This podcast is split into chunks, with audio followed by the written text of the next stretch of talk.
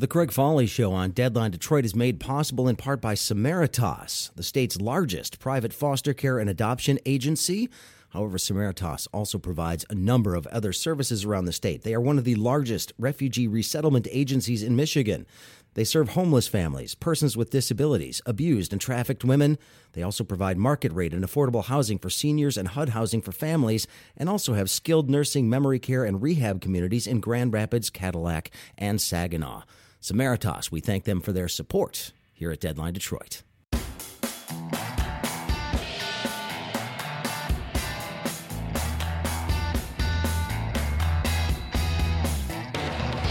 Hey, greetings, everybody. Welcome to the Craig Fawley Show on Deadline Detroit. So glad to have you with me today. Although I'm not necessarily in a very good mood, and I'll explain why in just a couple of minutes.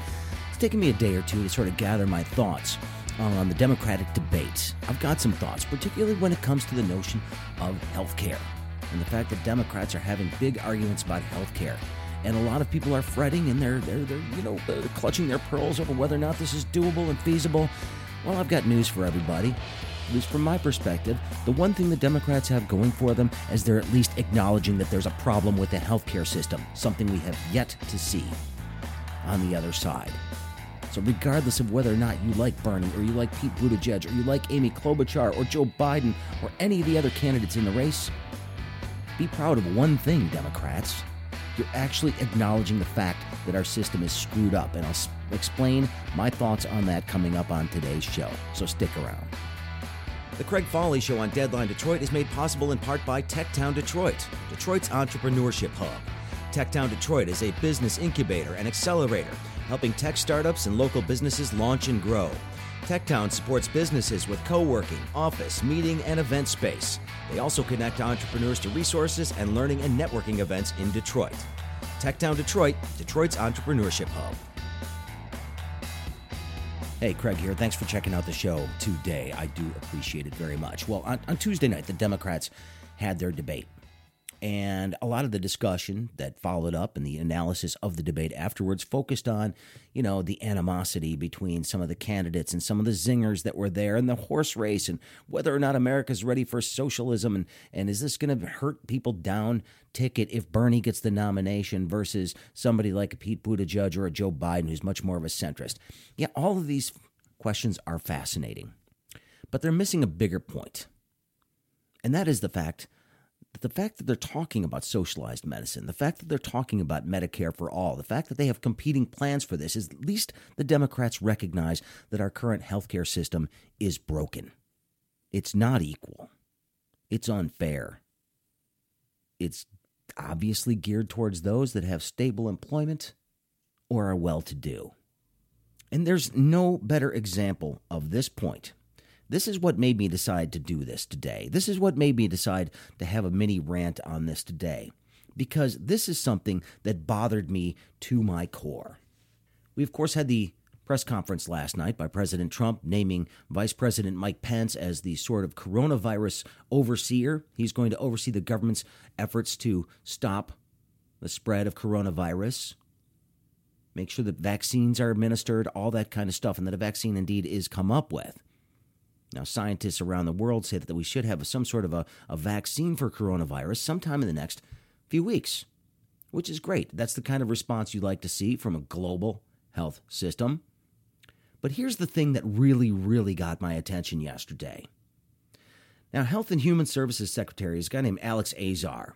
He went in front of Congress yesterday and was talking about some of the research going on around the coronavirus, COVID-19. He requested $136 million from Congress to boost government efforts to fight the outbreak of the virus, and then went on to say that he couldn't guarantee that vaccine would be affordable for everybody that might need it. Now, he was asked a question by Representative Jan Schakowsky of Illinois, a Democrat from Illinois. The question was, quote, "You're saying that it will, for sure, be affordable for everyone who needs it." Here was the response from Alex Azar, again, the Secretary of Health and Human Services and a Trump appointee. He said, "We would want to ensure that we work to make it affordable, but we can't control that price because we need the private sector to invest. Price controls won't get us there." What? Price controls won't get us there. So what he is suggesting is that they are not going to put any sort of cap on the price of this vaccine, despite the fact that this has the potential to become a very significant pandemic, maybe even epidemic.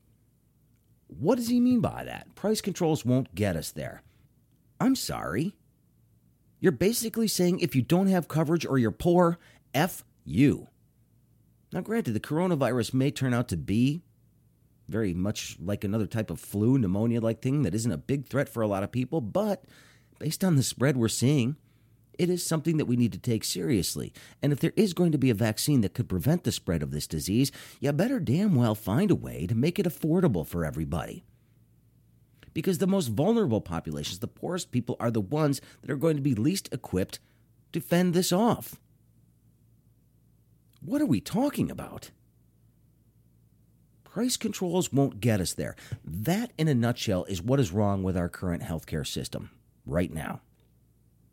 You're more worried about whether or not the drug company is going to be made whole for their research into this than the public good that they would be doing by stopping the spread of a potentially dangerous virus. Look, they can make Eliquis, they can make all these other pills that have these names like Flovusa and Ringtuza and Zoscluza and market this crap on television to people that don't even need it, so they go to their doctors and they sit there and go, well, I need Xofluza, even though they don't. I've talked to a number of physicians who say patients come in all the time thinking they have these ailments and wanting to get prescribed these drugs because they are being marketed to them, because they make a lot of money on this stuff. They make a lot of money on these drugs that they have a patent on for now. So they market the heck out of these new drugs for diseases we didn't even know existed. Who knew so many people had this type of psoriasis? And I'm not suggesting that these ailments are wrong or, you know, they're a problem for a lot of people. I'm sure they are. And I'm glad that there is some research being done. But there's something wrong with the way that we're approaching this. And if you're looking at this, Secretary Azar, as something that maybe the companies are going to balk on because they don't think they're going to make enough money, well, I'm sorry. It seems to me that a vaccine for a potential pandemic or epidemic might be a good loss leader for some of these companies. This is what the government can do. They can say, this is job number one. They did it to the private sector in World War II, ordering these companies to convert their operations to wartime operation. We should be able to do the same thing and not worry about the pharmaceutical company's bottom line. Worrying about the health system's bottom line and whether or not these companies and hospitals are profitable is what has led us to this current situation we have with unequal coverage, awful coverage, expensive copays, ridiculous bills, surprise billing, and spiraling costs. Almost every other country in the world has figured out a way to do this so that everybody's got access to some coverage, some health care. Nobody's just sitting out there uninsured. Nobody has to worry about whether or not they're going to get a bill that's going to put them in the poorhouse, or a surprise bill from an out-of-network doctor who just happened to come in to do your anesthesiology when you're getting your kidney replaced or whatever it is you had done, and you get a bill for $15,000-$20,000. That's, oh, by the way, not covered by your plan because they were out-of-network. Oh, you were under anesthesia at the time, so we couldn't let you know, but you needed the procedure, so F you, you have this bill. Oh, and we'll take you to court, maybe garnish your wages because you can't pay. Or you get to file bankruptcy, and we'll still duke it out to get our few pennies and pound of flesh out of you. I'm sorry. There's something wrong with a system that allows this. There is something perverse about the current situation that we have. And the only thing that is making people out there think that this is a system we need to preserve is fear of the unknown and what their bills might look like if indeed we go to a better system or a more equitable system. If we actually come up with a plan to cover people, oh, my taxes might go up. Yeah, they might go up, but imagine if you didn't have to pay that damn deductible every year. Or imagine the amount that you're paying to your employer every month for your share of your health care. Oh, which, by the way, just 20 years ago, most of you didn't have to pay that. Your employer paid all of it. Not anymore. Your deductibles are higher, your copays are higher, and the share that you pay back to your employer for your health care plan is higher than it ever was. Now, the Affordable Care Act took some important steps. It got more people onto Medicaid, which was a big deal for those who did it. It gave subsidies to people so they could actually buy policies on the private market. But a bunch of states thought this was too much, too far toward socialized medicine. Our freedoms are going to go away. And so they denied the Medicaid expansion in a number of states.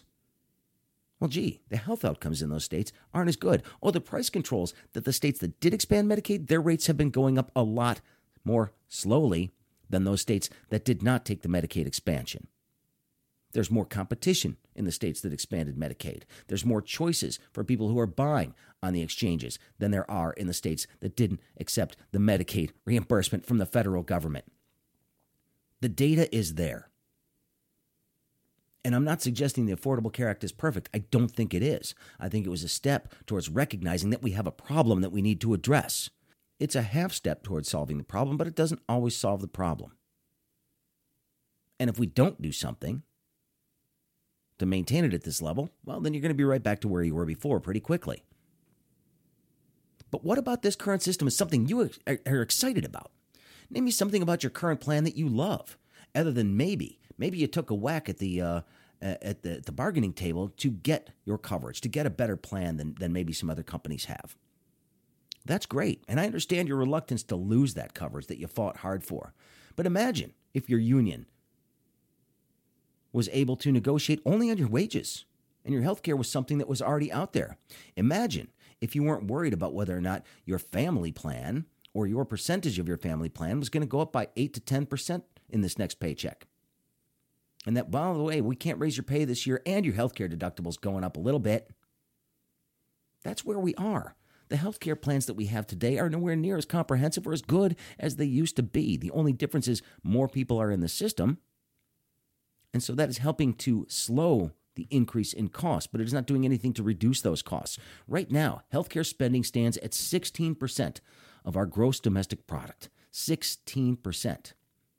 Just about every other nation in the world that offers some sort of universal healthcare, it's hovering around 6 to 8% at the most. Some countries as low as 4% of their GDP, with better coverage, and guess what? Better outcomes. Now, I'm not saying we have to go the way of Canada or have to go England. There could very well be some sort of a hybrid system that works really well in America. And supplemental insurance is something that people should be able to buy if you want to make sure that you've got coverage for special things or, all sorts of stuff. Great. But the healthcare system we have in this country compared to other places doesn't cover some very basic stuff in many instances. It's a supplemental thing that you had to negotiate to get dental coverage or vision coverage or hearing aid coverage. These are things that cost people thousands of dollars out of pocket. You got a busted tooth? Good luck. Root canal, about $1,500. You've got coverage, it maybe covers 50%. Oh, by the way, your maximum each year is $1,000, so you can't get another tooth fixed for another year. And I'm not knocking, dental insurance companies. It's an important thing for a lot of people. But why is that not part of our health care? Why is vision care not automatically a part of our health care? Sometimes that is a supplemental thing. Last I checked, your teeth, your eyes, your ears, were all part of your head. Kind of an important part of the health care system. And really, really important when it comes to quality of life and other health problems. Dental care is not a luxury. Dental care is vitally important to the overall health of a person. This is something we should think about. And I'm not going to go on for too long on this because, I could rant about this stuff forever. But I really want every single person who's listening right now to think about their current plan. Think about what they have right now. And is there anything about it that you really, really love? Make the list of things that you would want to preserve in your current plan that you have. Whether you're on Medicare, whether you're on Medicaid, whether you have private health insurance, whether you're on the exchanges, think really, really hard about what works in your plan, what's easy, what's great. Maybe you've got good copays. Maybe your deductible's low. Maybe these are things that you like and you want to preserve. But think really hard about also what you would change about it if you could. What would you do differently? Because it certainly seems to me that there are a lot of things that could be done differently, a lot more inexpensively, and cover a lot more people if we just thought about this as rational human beings and looked at this from a practical perspective and not an ideological one. Because last I checked, Japan, South Korea, Germany, France, the UK, Canada, all very robust economies based on a capitalistic model. But they all have one thing in common. They cover everybody in health insurance. They're not going communist anytime soon. And this isn't some blow against your freedoms. It's not. There's a way we can do this. There's a way we can do this that preserves certain things. Like I said, maybe some sort of a hybrid of a lot of different systems that gives people the freedom to buy supplemental coverage if they want complete freedom over this, if they want to. You pay something above and beyond, but everybody at least has some sort of basic level of coverage that includes the most basic things that we need. And making sure you don't go to a hospital or not go to a doctor because you're afraid of whether or not it's going to bankrupt you. That is an offensive, immoral situation. And I will say this again about the Democrats. At least they are saying it.